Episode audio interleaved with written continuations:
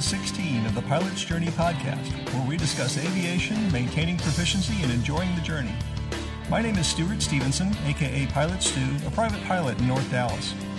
And my name is Stuart Stoll, aka CFI Stu, a certified flight instructor near Fort Worth, Texas.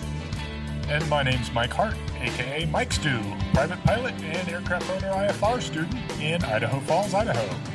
We'll begin the episode with our PIREP segment.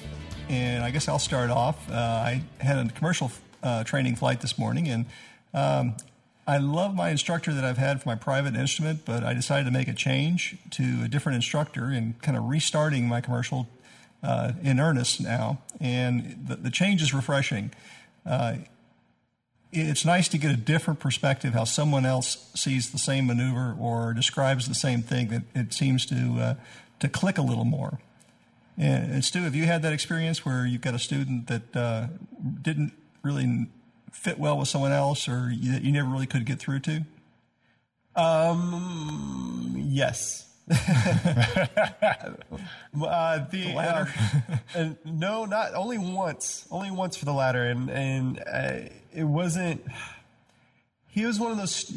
Okay, when you're an instructor, every now and then someone comes in who wants to learn how to fly that should have no business in an airplane, and um, uh, and I, I'm being. Now, I haven't been told absolute, that more than three or four times. well, let me tell you, um, there are some people out there that just possess absolutely zero problem-solving skills, and um, uh, when these these students apparently get handed off from instructor to instructor, and every now and then they'll trickle down to me. Um, and because uh, I, you know, at one point I was one of the more senior instructors at the school, so eventually all the problem students, uh, if an instructor couldn't handle it, I eventually got them. And so there's been, I can I can think of three or four uh, only in my entire career that I couldn't teach. But um, as far as um, uh, the other uh, the other version, where um, uh, I would get students and or students would come to me rather that they would want to leave their other instructor and come to me. I'd have several of those, and I would always be able to, for the most part, I would always be able to help them out and get them past. So, yeah, it happens a lot. You know, I've uh, this is going to be a weird metaphor or weird analogy, but uh, I, I, took ballet, and uh, when I was in ballet class, learning it's getting muscle, weird here. learning muscle motor skills. You know, where you're uh, someone's trying to describe a series of uh, complex maneuvers, complex steps uh, you know, one you'd have one teacher and, and she'd explain it, and it's like I just don't get it. Another one would just use a different set of language, a different set of words, and suddenly you get it. I can see Stewart is just screaming over there, and he's having a hard time. I just, I just, I just was thinking that uh, we totally have the. Uh, name of our next show. yep. I, I, we just, we just named this episode. We just named this episode completely. Twinkle toes. Yeah. but so, but it, but you know what's funny is I uh, ballet. It's it's it's the same, very similar though. I mean, in that you're having to wire your brain to do muscle motor skills, and uh, and it's not easy. And uh, two people they're describing obviously the same exact thing, but one of them it's like they can say it and they can. And th- what happens is uh, an instructor tends to repeat the way they've explained it that that works for them. It's like I explained this this way. Dégagés and tendus. Uh, well, the thing with instructors really is that um, uh, they found the, the, the, instructor used to be a student. And when he was a student, he was taught uh, a way that really benefited him. You know, he learned. Right. He learned something really well a certain way, and that's that's how it makes sense to that instructor. So he can explain it really well, one way, and it's exactly. only the instruct it's only the instructors that've been around for a few years. Um, uh, two years is a really good sweet spot for an instructor to have gained enough experience to teach on multiple levels, and to recognize what what level that student is, um, and and be able to teach to that level. Well, my situation it it wasn't a communication issue or a, a meshing of styles with my other my original instructor because uh, obviously I went through private and instrument with him, and we really have a great relationship as friends. Uh, part of the reason I decided to make a change was that I wasn't paying as much attention to him as I probably should have. Um, I, I felt like I was anticipating what he was going to say, and uh, that, that meant I wasn't learning. That I was uh, I was thinking what he was going to say rather than actually listening to him. And so to hear something put a different way where I've got to stop and think, what is he trying to tell me, uh, is forcing me to pay a little more attention to what I'm doing. Um, I don't blame my original instructor at all for the change. In fact, I think he probably fully supports it. I haven't asked him point, point blank on that. Uh, the uh, the new instructor is someone who is also a close friend I've known for several years, uh, but he's much more tactile in the way he teaches. Um, I mean, we're, we're, on the ramp, you know, holding our arms out and leaning and and, uh, and banking, walking through maneuvers on the tarmac, which I've never done with my original instructor but it's, it's a different way to do something that, that helps me visualize, like on eights on pylon, where uh, you know your, your bank and your, your altitude are the whole key to the maneuver. It, it, just seemed to make a lot more sense when you're you're playing airplane and you know looking to your left and how does that look over a point versus when you squat down and look to the left. Okay, so now I've got the visual of you and your instructor out on the tarmac with your arms extended, making airplane noises. ballet class right there. I just tell you, you, you just confirmed it. It's uh, it's the the whole muscle motor thing. Now we weren't going to talk about what that I was wearing a tutu, right? well, and, I'm going to uh, take another swig of my beer just to man up the show a little bit. Uh, so, well, it's all right. Uh, we're all we're it's all right. We're all stews here, so.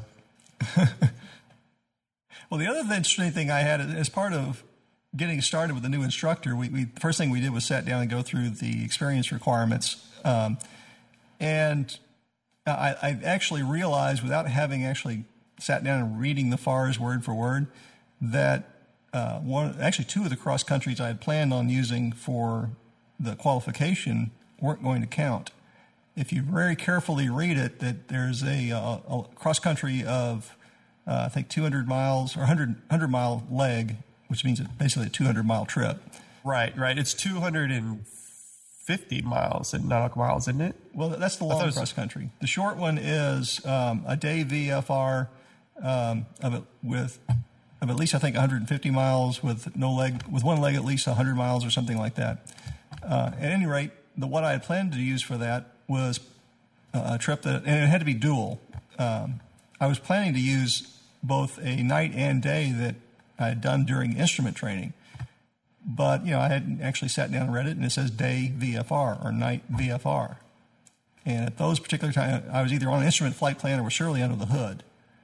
So those don't really count, at least not to the spirit of it, if or the letter of the the, uh, the regs. So I'm going to end up doing, and, and, what we're going to do is we're going to take a, uh, a, trip probably to uh, Oklahoma somewhere or Arkansas, uh, leave in the afternoon, stop, have a nice long dinner till it's nighttime, and come back. So it'll be sufficiently long that each part of the trip will count as a long cross country for day and one for night.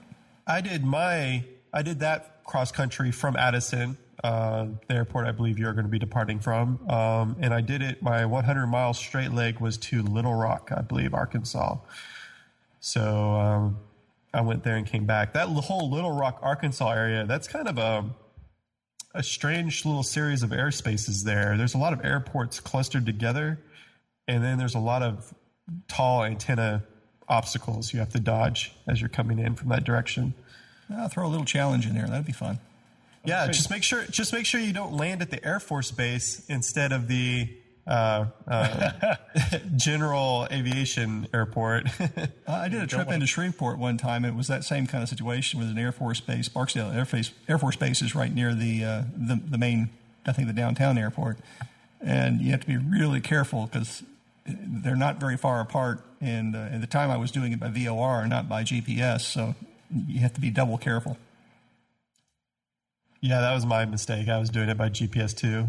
Luckily, I do everything with flight following, and the controller made sure I was going to the right airport. well, I was on instrument flight plan then too, so that that was part of my instrument training. In fact, in fact, that was one of the ones I was planning to use for my uh, my short cross countries that got disqualified because of the IFR part. Well, Mike, you had some news of your own this week. Uh, what was that? Well, uh, I uh, signed up for at, on Friday of last week. I uh, signed up to go take my written uh, for the IFR, and yay, verily yay, I passed. I got uh, well. I was going to be covert and say to find out my score, you have to buy me a beer at Oshkosh. Hey, I'd go for that. and so uh, it's not a bad score. It's a good. it's a decent score. It's not a great score. Uh, so f- for anybody who buys me a beer at Oshkosh, I will disclose. Um, and uh, I do. W- I will disclose that uh, Rod Rakic uh, gave me told me his score, and he beat mine, and therefore I owe him a beer. Um, and Stu, didn't you say you got like a 98 or 92? Uh, well, I haven't taken my uh, commercial written this, yet, but this was your IFR. IFR, I got. Uh, I missed one question on that, and I think I missed two on the private. Oh, which my instructor said I studied way too hard. I was going to say, man, you are. What's funny is I I, I got a, a, bad case of um, uh, once I had it was you know the the test questions were rolling my way. It was like, oh, I've got it. I've already got it. I've kind of sort of like when you have the runway made, you can add flaps, and uh, when when you feel like you have the IFR test made, uh, you can blow off questions, and uh, that's kind of kind of way I got. Uh, towards the end, there was a, a couple questions where it's like, yeah, I don't feel like doing the math.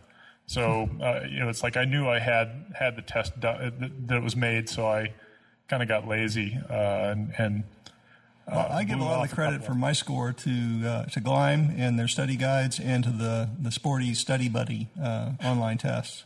You know, th- those were both good. In fact, well, I had one disappointment with Gleim. I did their online. I, I signed up for their online uh, thing, and the one the, the thing that would have definitely, in fact, I would rec- highly recommend anybody who's interested in doing it.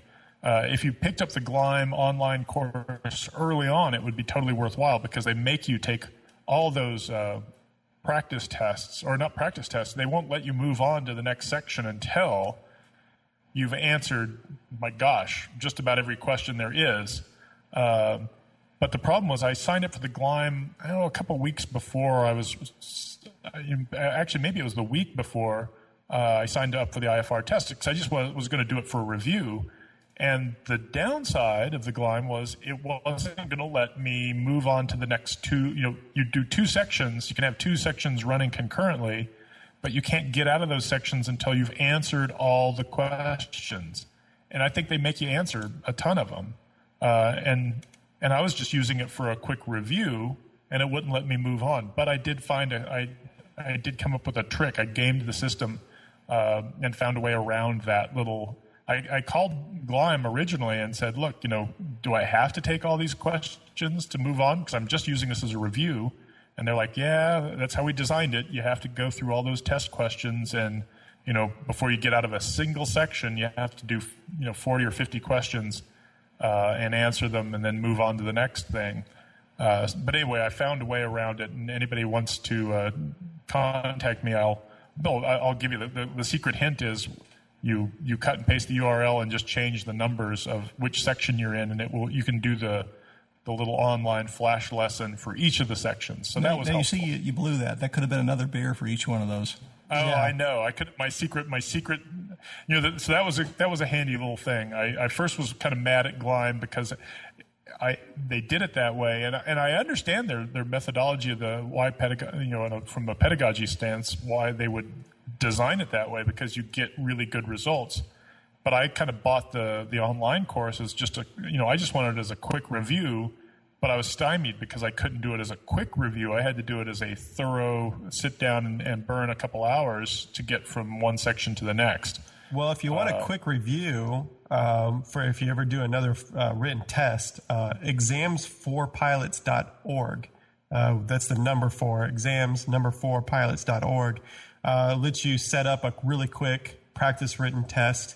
Um, what I think it is is it's it's it's more of a a written test wiki that then aggregates questions for your needs, if that makes sense. So you come in and say, I wanted to private pilot and then it'll just randomly grab a whole bunch of private pilot questions. Uh, and you get to select how many questions you want. You can do 10 or 100 or whatever.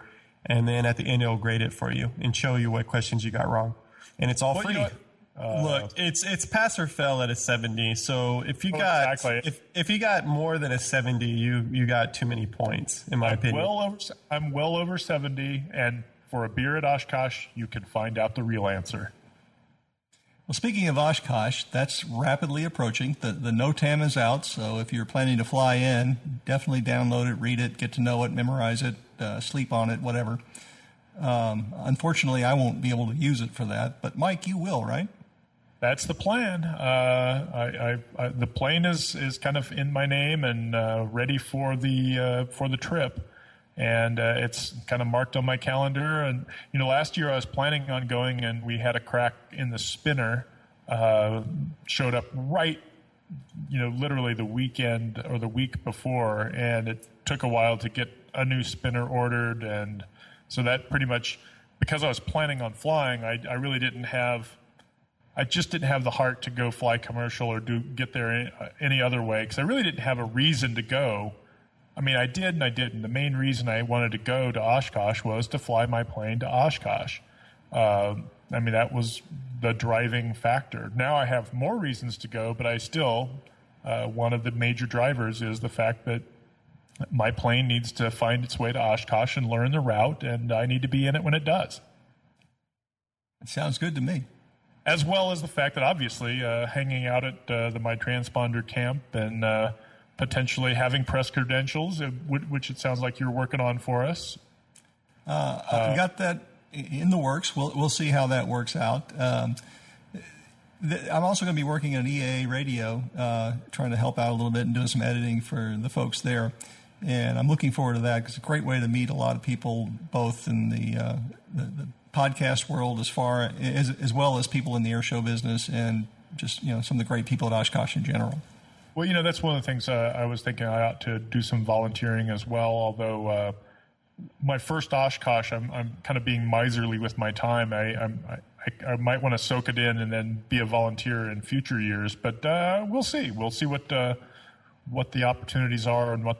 I mean, I think part of one of the benefits of volunteering is is that's part of what the show is about. Is is hanging out and being with the regulars and being with people who are are uh, participating in, in different aspects of it, whether it's teaching classes or doing uh, air shows, or there's there's just so ma- heck. I, having never been there, all I can do is imagine what Oshkosh is, and uh, uh, Well, for so anyway, the first year, I'm I'm glad I didn't volunteer for much last year. Okay. Um, because the first year you're going to walk around primarily drooling over aircraft.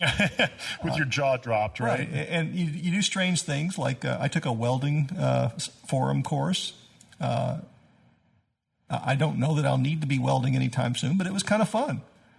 Um, Lincoln has a great expo there, and they, they have uh, they give forums and you know actually hands on where you actually take a little piece of aluminum or steel and and uh, make some sparks fly. Well, We're not sure at this point. We still think it'll be uh, traditionally Podapalooza for the last three years has been on the Friday, the last Friday of the show, uh, after the air, right after the air show completes, uh, Okay. for an hour on EA, ra- EA radio. Then it normally continues for about another hour after that off the air.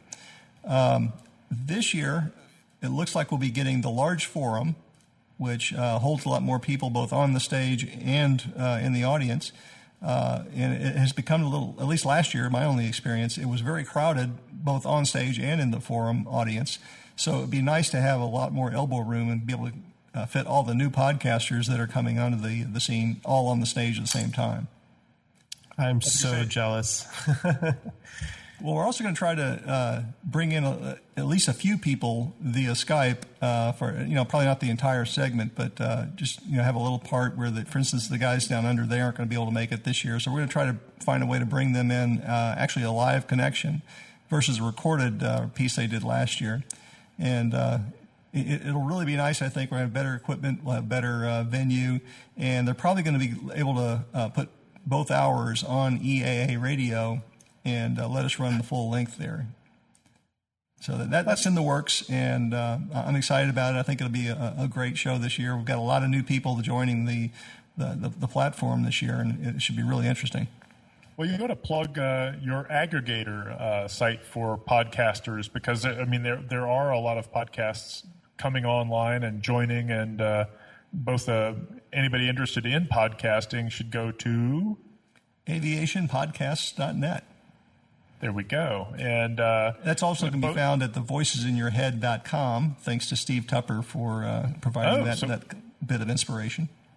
So, you know, I think you know the the community of podcasters is going to grow, but I think the idea of an aggregator site is just a uh, well, it's a good idea. I, I, obviously started out as a consumer of podcasts, and uh, man, you're just always looking for more of them, and they, they pop up, and then they, they pop up and they fade. So there are some that you know that kind of, and and then those that pop up, fade, and then res- resurge, like Pilotcast. Uh, uh, the having an aggregation site means that uh, you know you can kind of catch the ebbs and flows of the community, and I think that's a really cool. That was a, my shout out already is to you, Stu, for, for coming up with that idea. I think that was really clever. Well, we're finding new shows every week, and unfortunately, uh, we're getting a lot of submissions where people say, "Hey, I, I, heard about this this new show." There, for instance, there's one um, that's starting in, I believe, Spain or Portugal, Oh. And um, but no one seems to know that it's in Spanish apparently, so no one seems to know the name or you know, the URL where we can go get more information. You know, we love to have Spanish and French, and there's I know there's a French and a um, I believe an Italian uh, podcast out there, but again, not speaking those languages, it's hard for me to find them to to get them added to the the index there. So again, if anyone is listening to those, even if or not listening, but knows specifically where those are, we'd love to have the input. And on the uh, aviationpodcast.net website, there's a place to submit new webs uh, new URLs for uh, podcast, and we'd love to have any reference to those because uh, right, English or not, English or not, it, that doesn't matter. I mean, there, there are certainly people all over the world that have a love of aviation, and uh, in, in, most instances, I suspect there is someone either willing or, or already has started a podcast in that language. Oh, you know what would be great is if we could get a, a, a show promo done completely in Italian or Spanish or Chinese or Portuguese uh, Los Aviational. Uh, I was going to say, what does Mike Stu in Portuguese? That's my question. I think we'd have to get the bleepers out for that. uh, well, one other thing that is kind of on the, the, technology side that's in the works, and uh, we actually started experimenting a little bit for this episode, but uh, within the next two to three episodes, we hope to have a Ustream feed out so that uh, with some announcements on Twitter and Facebook and so forth that we can let people know when we're going to be recording, and they can actually see a live video feed. Uh, hopefully, we won't scare too many children with that. I was going to say, uh, probably probably more valuable than the live video feed is the fact that there's a chat room so that people can uh, participate, throw us questions, basically become part of the podcast. Uh, if uh, you know, if if no other way than by uh, by being online and, and watching and uh, and also being a part of the uh, uh, the UStream uh, chat room, which would be again just one more layer of bringing it to being more interactive and live. But uh, yeah, as we right. discovered tonight, uh, there's we're still having technology difficulties, and I wouldn't call them difficulties. It's just mostly learning curve. It's just like like everything, you have to get it dialed in, and then you get to go live. So we're getting it dialed in. So if you want to be a part of the chat room, um, you need to follow uh, Pilot's Journey at Twitter. And we'll start posting uh, about an hour, 30 minutes to an hour before the uh, uh show uh, well starts recording. I'm sorry. What? Can we can we redo that again while I go kill oh, my dog? no, I love your dog. That dog is great. Don't don't no complaints about the dog. He's Oliver. oh,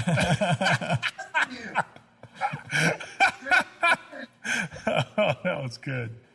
So, anyway, if you wish to uh, join the chat room while we record live and join us, um, you need to follow at Pilot's Journey on Twitter. Uh, we'll be posting uh, about anywhere between an hour to 30 minutes before we go live um, on that day. So that's that's how you can uh, find out when we're going to be recording live. And we'll also uh, tweet periodically through the week coming up before that, just the, the, the time frame, so that you'll know that it's going to be on uh, Thursday night at seven central or Wednesday or whatever day it happens to be. And and uh, and hopefully the first ones will if we if we do our jobs well and do some good pre-flight uh, training, then uh, then the first ones will be good. But uh, any forbearance and patience would be welcome, as well as any advice on uh, on getting Soundflower and uh, UStream and uh, I, tonight when we were practicing, we got everything except for. In fact, it was all working just beautifully. Other than I couldn't hear anybody. I could. Everything was broadcasting. All three of us were going online. Uh, just one problem: I couldn't hear any of it. So, uh, and and made- ideally, and ideally, what we would like is that we just can't hear him. So I was just thinking that too. uh, I kid, I kid.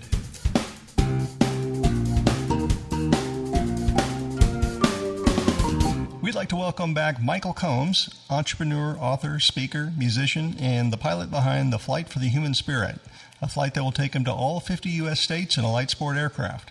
Well, Michael, it's been about uh, just about a year since you were with us last, and uh, anything new going on in your life? Uh, no. I didn't think so.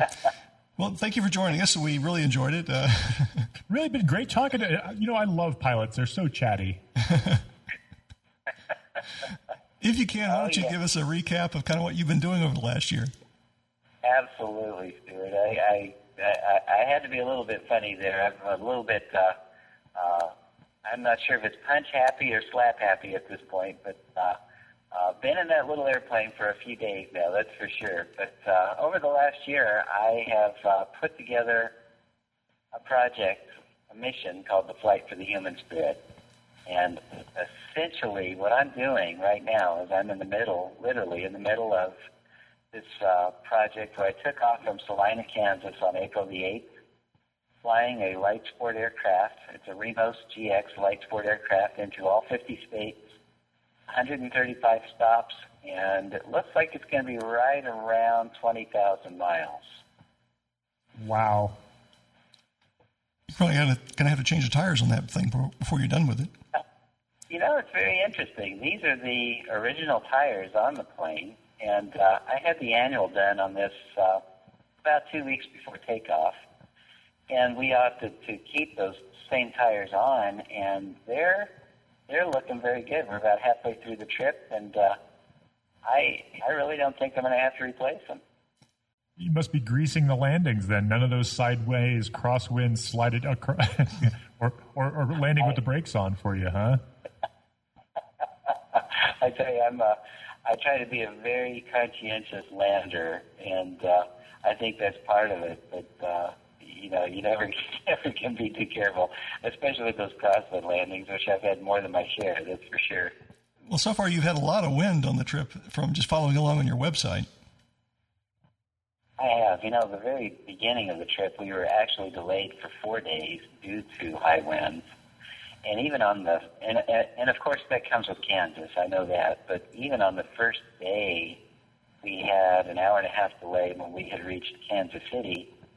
Um, I was taxiing to take off to head to the last stop of the day in Columbia, Missouri, and uh, those winds kicked up to around 23 to 25 knots straight across the runway, and and I just promptly taxied back. But it was interesting. The next day, Evansville, Indiana, and then Lexington, Kentucky, we had the same thing, just crosswinds. And uh, uh, winds have been a tough problem with this little plane, only because obviously it's a light plane, and uh, the winds push it around pretty good. But uh, uh, we've we've had a lot of winds up in the sky as well. It's not just on landings. It's uh, uh, just flying into the winds and across the winds up in the sky have been uh, giving us a little tumble from time to time.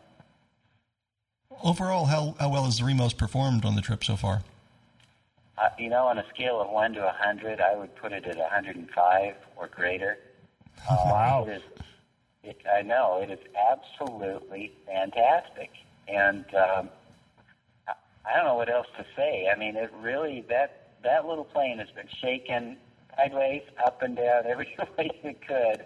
Uh, I was saying to Michelle last week, my wife, I said I feel like I'm a, a jelly bean in a can plane. But you know what? I have no no problems whatsoever getting in that aircraft to fly the next leg and knowing that it's going to make it. And that really, over over the time that uh, we've been flying now, it really has taken that edge off of, of me uh, wondering if I'm going to make it to the next stop for, for one problem or another. It's nice to have that type of confidence in an aircraft for this type of a trip. Oh, it really is. Uh, when we talked before, you were thinking that you might be able to take the plane to some uh, like shopping malls or uh, Times Square and things like that to to show it off a little bit outside of the airport environment. Have you been able to do that? We did once before the trip, uh, where we put it into uh, a mall actually down in Texas, which was a fantastic experience. Uh, some of the logistics for the trip, we decided not to go that way. Um, it just it just made more sense to push when we could push, and, and uh, uh, we've had a number of weather delays as it is. So I think it was a good decision to make. Well, have you run into anything that was surprising along the way, either through weather or logistics, or just some of the people that you've met along the way? That's a great question. I think you hit it right on the head with with the people.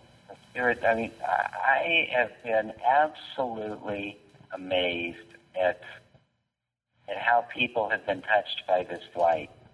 Um, as you know from my my uh, interview a year ago, it's hard to believe it's been that long already. But uh, my whole focus here with this flight is to encourage people to never ever give up on their dreams, and um, it's amazing how that message is really coming across with this flight.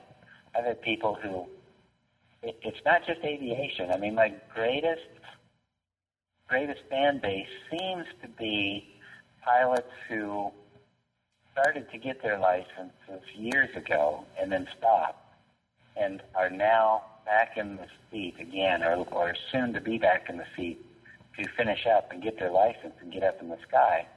Uh, but it's interesting because it's not just aviation. We have people who have, have been motivated by this flight to mend relationships or to start their own new businesses, whatever those might be. It's just uh, fascinating to see what kind of uh, what kind of an outreach this, this flight really has had in ways that I had never thought that it would. You know, that that's a real. It's really interesting. I, have talked. My my dad was one of those uh, people that uh,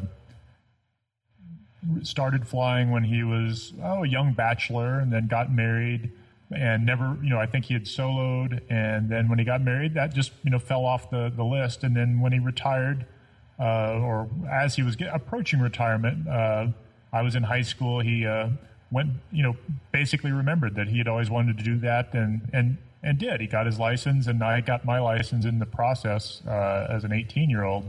But it sounds like uh, you're you're basically finding lots of people that do that. Uh, get started, and then life gets in the way, and then you're reminding them, no, that's what life is for. Absolutely, Mike, and it, it, there's no question. Uh, I see them all the time, and I have emails from them consistently saying, "You inspired me to get back up in the air," and uh, and back up in the air is the key, key point there. Uh, what percentage of, of, your, you know, when you when you land in a city, what uh, uh, your audience, the people who come to greet you, what percentage of it, it comes from uh, general aviation versus uh, other outreach activities you have? Oh man, I would say most of them, seventy to eighty percent, are are uh, aviation enthusiasts. Okay. And and I'm not really surprised because every time I stop, it's an historic event, you know, and, and that's what's fun. And, and only aviation enthusiasts would recognize that. Um, you know, most most people don't don't even think about those those types of an impact that it might make over over history. Uh, so they tend to just uh, look look at their own life and, and stay at work. But uh, I can give a perfect example. I was in Dayton, Ohio, and I had a guy who said, you know what, I was walking out the door to come meet you, and I walked by five cubicles, and each one of those five cubicles, they were following you live online with the satellite tracking that I've got in the plane. And he says, you know what? And he, he said he turned around. He says, you know what? I'm going to go meet this guy in person. but you know that, that's just a perfect example. You know, we have all these people following. You know, but you get to the airport, and there really are the aviation enthusiasts. They're the people who appreciate something like that that are are actually there at the airport. You Well, I know you, you've probably met a bunch of people so far on the trip. Is there any particular uh, person or circumstance that stands out in your mind?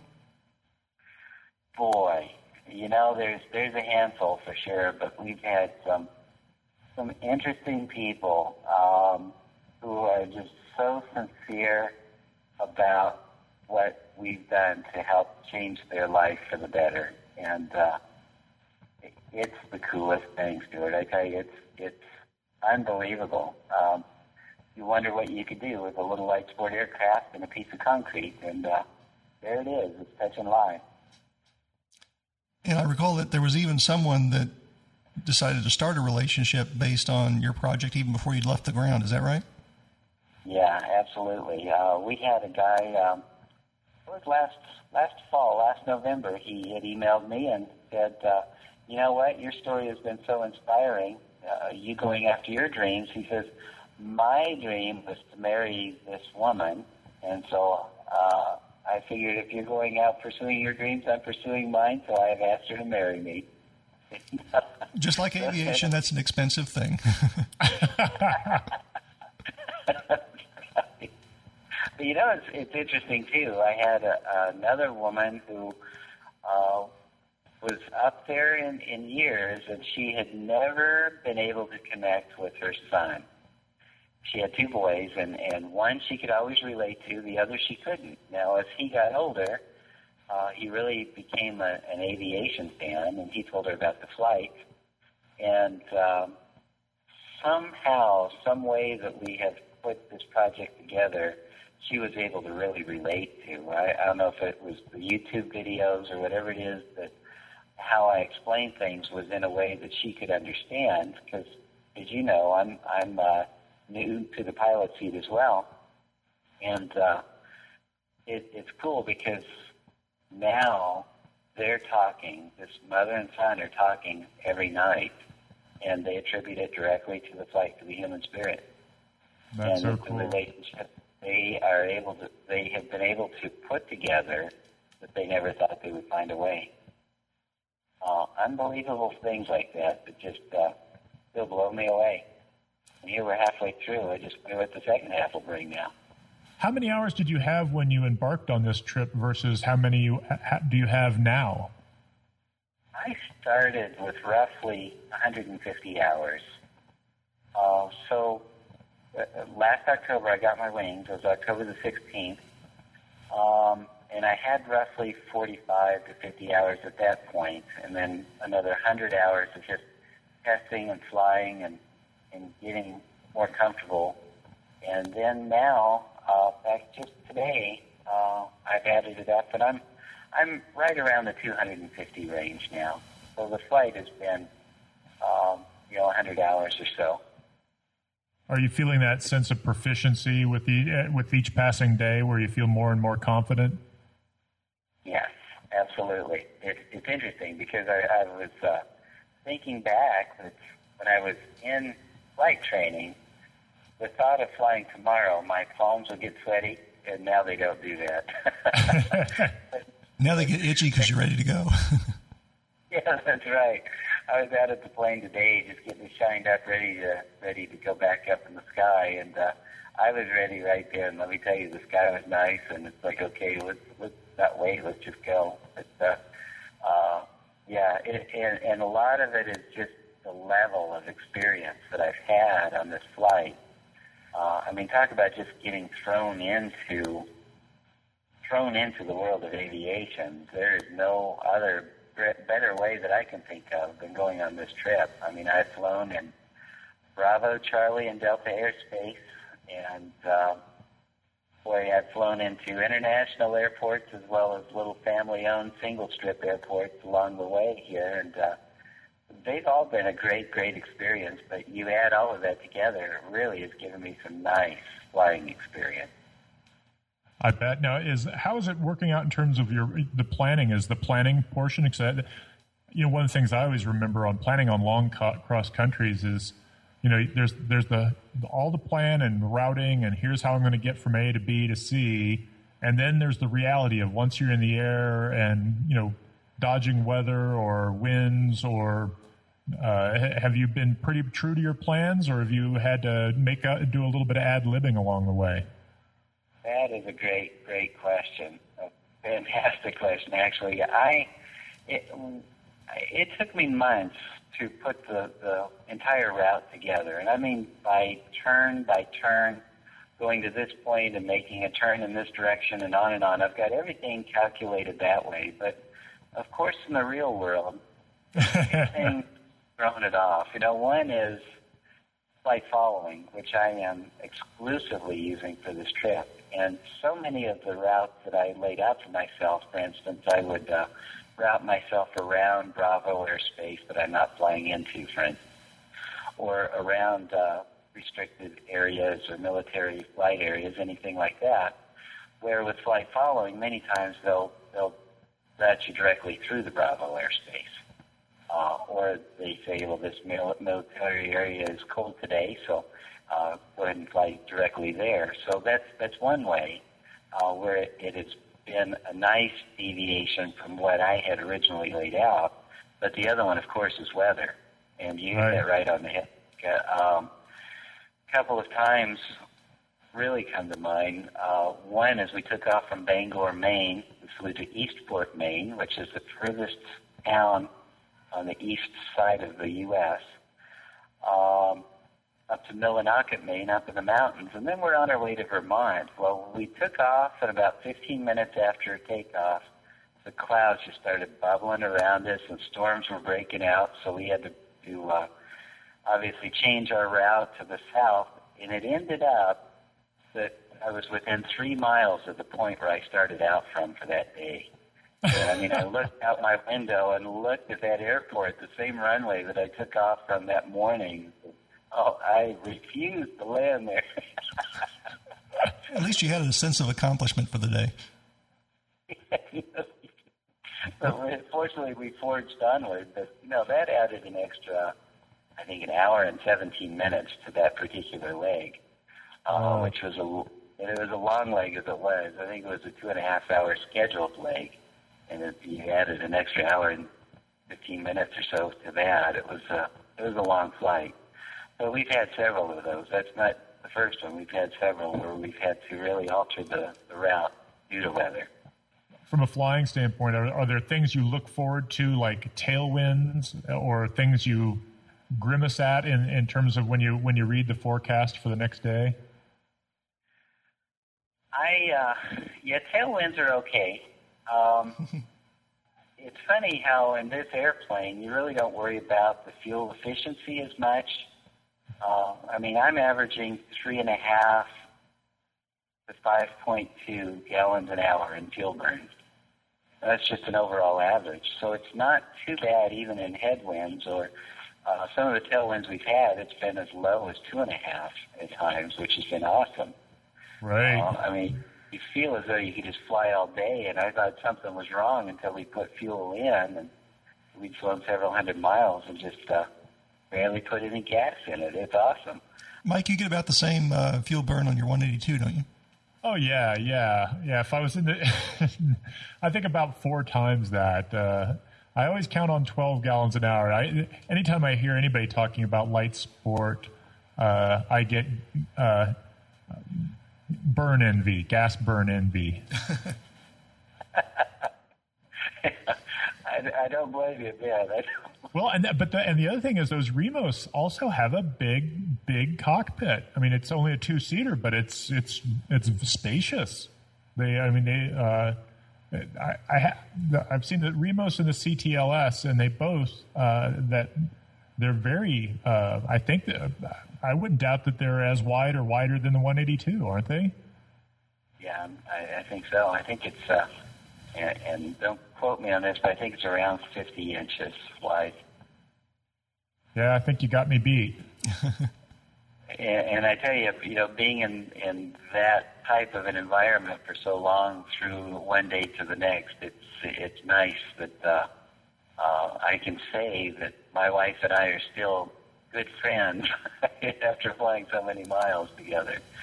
And part of that is because we're not crawling on top of each other when we want a drink of water or just a stretch, you know. Now, what percentage of the trip is she joining you for? Uh, you know, I would guesstimate uh, probably about seventy percent. Oh, so you, that's nice. You have a companion with to, to join you for uh, passing the miles. Yeah, absolutely. Um, in fact, that seat has not been empty yet. Uh, we've had our kids in, and uh, I had a friend in there when I landed in Denver. A good, good dear friend of mine was flying with me for uh, one leg, and uh, it's just been great to be able to share this with with uh, family and friends like this. You've got about 10,000 miles to go. Have you got everything lined up for the rest of the trip? Uh, I know you've got a schedule, but uh, as far as accommodations and fuel and all that, have you got it all lined up? No. Um, it, it's been interesting because a lot of people, what we found is they really want to be involved in some way, uh, and, and that includes airports and FBOs. Uh, and, and more than just hosting us when we land, uh, because we're there so many times for just uh, a half hour to an hour, and then we're on to the next next stop. Uh, so a lot of those uh, facilities are, are contributing to the fuel for the, the trip. And we've also had uh, bed and breakfasts in certain areas as well as hotels uh, uh, put us up for the night. You know, the only time where it's confusing is um, if if we have to stop the flight day because of weather, friend. And I can tell you story after story of just we we thought we would have four stops or six stops in a day, but the weather ahead just prohibited us from moving onward. And every pilot who's uh, flown cross country can relate to that. Uh, and that's that's where it just everything gets messed up all of a sudden because we had a hotel at point B out there, but now we're at point C instead, and uh, so we we have to do some scrambling. Uh, but you know there there are a few things that I'm looking at. Um, for instance, when we got when we end up in Bellingham, Washington, the original plan was pull the wings on the Remos, put it into a trailer, and truck it up to Alaska. But I was talking to a gentleman in Denver who said, just have a pilot fly with you and just fly it over Canada or through Canada. You don't have to truck it that far. Uh, and as you know, the sport pilot license won't let you fly internationally. So uh, that's I'm trying to show what you can do with the sport pilot's license, uh, which I think we've been been doing very well. But that that would certainly help move that trip along once we get up to the northwest part of the country. And um, we've got some friends with the Hangar 49 podcast that uh, might be able to, to lend a hand there. They're up in Spokane I, area. It would be awesome if uh, if somebody would step up and just volunteer to say, "Yeah, I will fly with you uh, from from Bellingham, Washington to Ketchikan, Alaska." Uh, and and then the so and I actually will be putting that out there. So I, I will let you guys put it out there first, and see if we can get somebody lined up. It would just uh, be a great burden off of me. Let me tell you. No, that would also obviously it would be cheaper, cheaper, more fun, and and uh, probably faster to to just do it with avgas rather than with a diesel truck or a train or a boat. Absolutely, absolutely. And I understand that that road is not the best one to be trailering an aircraft on. So uh, there's a lot of good things that could come out of that. So I'm about 85% sure that that's the way we're going to go. That's far different from what I had originally envisioned. And the nice part is, is we'll be able to uh, to bring our Canadian brothers into this project. You know, even though right. it's just a few stops, but you know, I, I would love to put a Canadian flag on onto that aircraft as well, and just uh, just make it fun. Following your the rest of your mission, uh, Canadians have dreams too. hey. That's right. No, I don't think the. I think that that's the nice thing about your message. It's. It, I think the message you're carrying out uh, with you. Uh, obviously, we're interested in the aviation part, but I, I you listen to you on the Pilot's Flight Podlog, and it really is inspiring. I mean, it's it's a great message, it's a great, you know, aviation as a as a tool to get people to examine their lives and look at uh, what they how they could be living to the fullest, or living without regrets or not putting off their dreams until some time in the future. I mean, that's that's just a, a universal message, and I think that's it's really cool to uh, for you to have taken you know your dream of, of flight, uh, turn it into reality, and then share it. I, I think it's it, it is inspirational. I think it's really cool that you're doing that. Oh, Mike, I tell you, you, you made my day. Thank you so much. I uh, it's it's just what I wanted. Um, you know, again, I just uh, I I wasn't sure how this was all going to be as far as how it would be received, particularly in the pilot community. But uh, they have been by far the best fans of this flight. And you know, you, you talk about aviation. There's something about an airplane in the sky, isn't there? It's just some something within us that uh, it's like seeing the the peace or enjoying the peace of a fountain or a, a river. There's just some mystique about seeing what men can do, and uh, I, I am reminded of that every time I'm up there looking down. Just uh, what an amazing gift it is that we all have to be able to fly in the sky like this. Well, Mike, is there uh, anything that people can do to get in touch with you, or to, to either volunteer, or to, to, show up at the airport when you land, and or just anything to encourage you and uh, express their support? Any and all um, at this point. You know, of course, there's their financial side, and I would be remiss to say that uh, anybody that wants to contribute certainly can. Uh, we we've even added uh, some some uh, places where they can buy a cup of coffee, you know, or a, a top the tank off with fuel, or things like that to make it fun. Uh, you know, so that certainly is is uh, one side of it. But another, and, and you mentioned it, and let me just be a little personal here, but uh, you know, this has been a very grueling trip um, as you can imagine, there have been times where you know we've, we've flown three to four to five days in a row, uh, stopping at three to four to six different airports in a day. Um, it's it's one of those things where you know just that encouragement is is good to hear.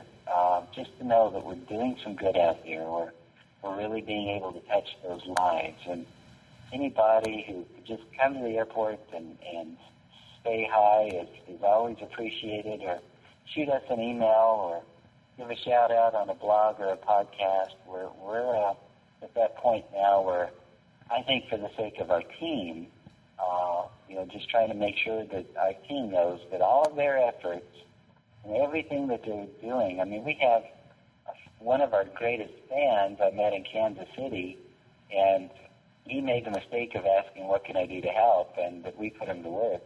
And he is actually spending day after day after day contacting airport FBOs and airport directors and getting all of those stops lined up ahead for us. Um, it's just good to know for all of our team that we're we're doing some good out there for for the greater mass of people and and uh, any of those words of encouragement out there are at this point tonight would be very much appreciated. Well, people can get in touch with you. Uh, is the website the best way?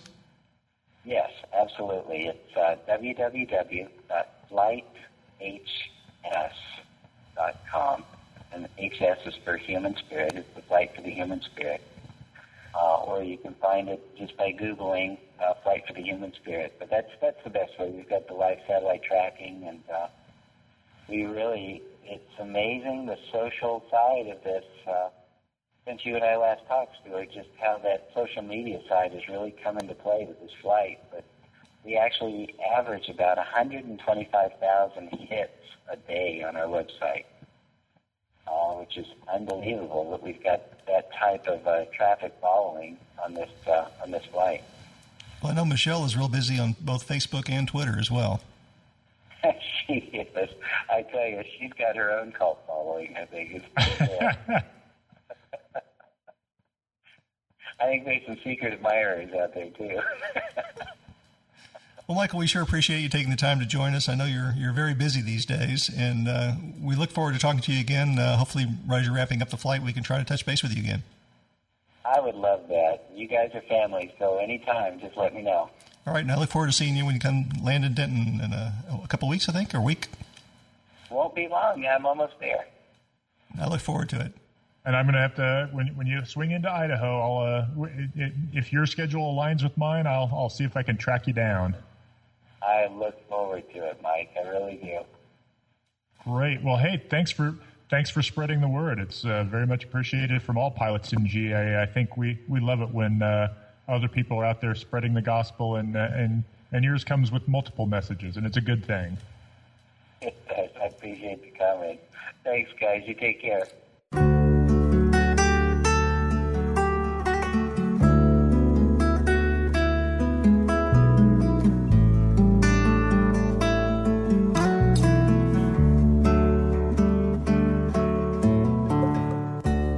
Flight Plans, Not Fairy Tales is the tagline of Girls with Wings, a nonprofit organization encouraging more girls to have an interest in aviation. Our interactive website, girlswithwings.com, features stories of women in aviation explaining what they do and why they love it, so they can inspire girls to reach their full potential. Learn about our presentations at girls groups, purchase a t shirt with a slogan, It's not how tall you are, it's how high you fly, at our online pilot shop, and support our mission by becoming a Girls with Wings crew member. Donations and other fundraising go towards our educational outreach activities and private pilot scholarships. Visit our booth at Oshkosh and become a fan of our Facebook pages. You can also sign up for our newsletter, read the blog, and follow at Girls with Wings on Twitter. Follow our mascot, Penelope Pilot, too. She's got her own website at penelopepilotproject.org and has her own book, Penelope Pilot and Her First Day as Captain. We can entertain girls while we educate them that yes, girls can fly.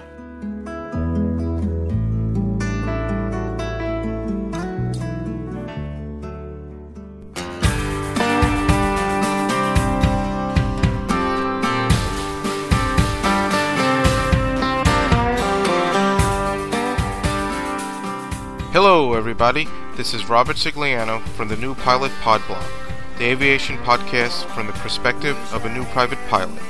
And you are listening to the Pilot's Journey podcast. So continue to listen and then be sure to join me on my journey as I transition from a student pilot to a private pilot.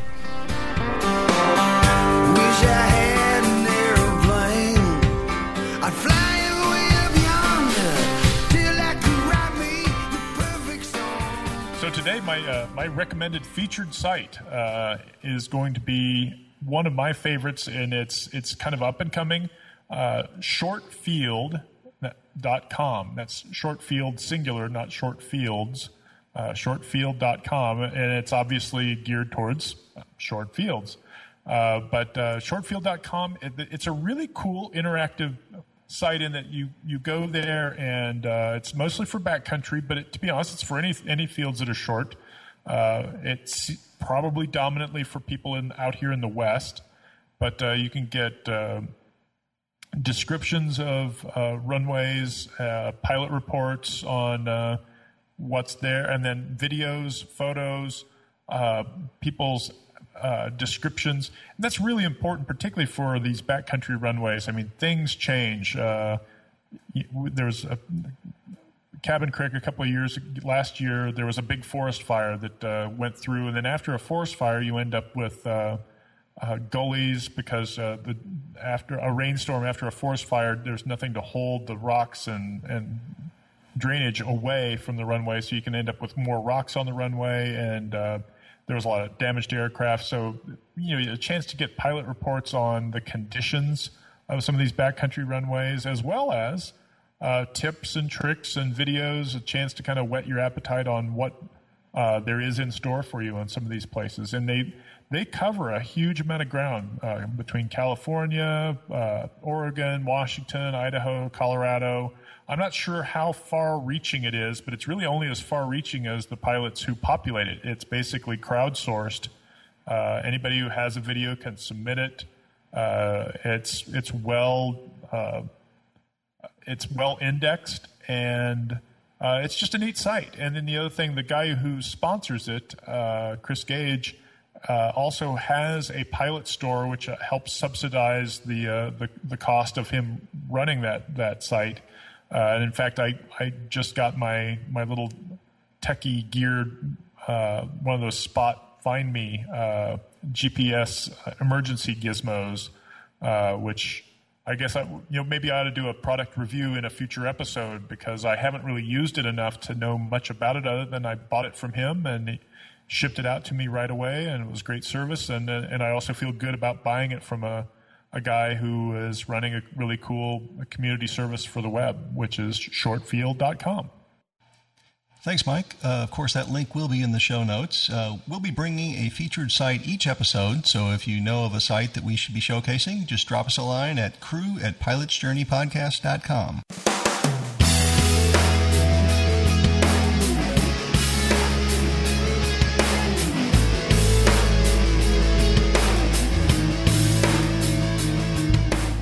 listening to the Pilot's Journey podcast. We'd love to hear your comments, questions, or experiences. You can reach us at our website at www.pilotsjourneypodcast.com.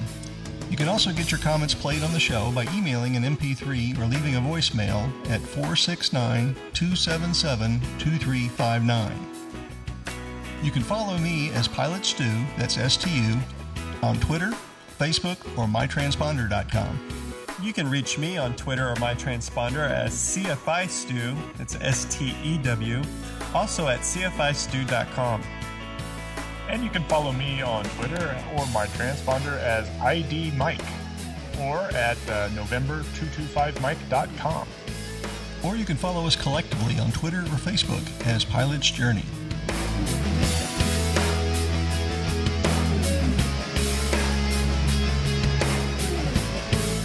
Subscribe to the Pilot's Journey podcast in iTunes, the Zune Marketplace, or at thevoicesinyourhead.com. Also, please consider leaving your comments or rankings so that others can find the show.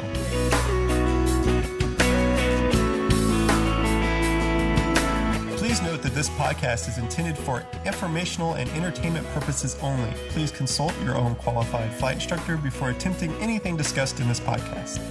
And remember to enjoy the journey. Copyright 2010, Fully Stewed Productions. And one mic.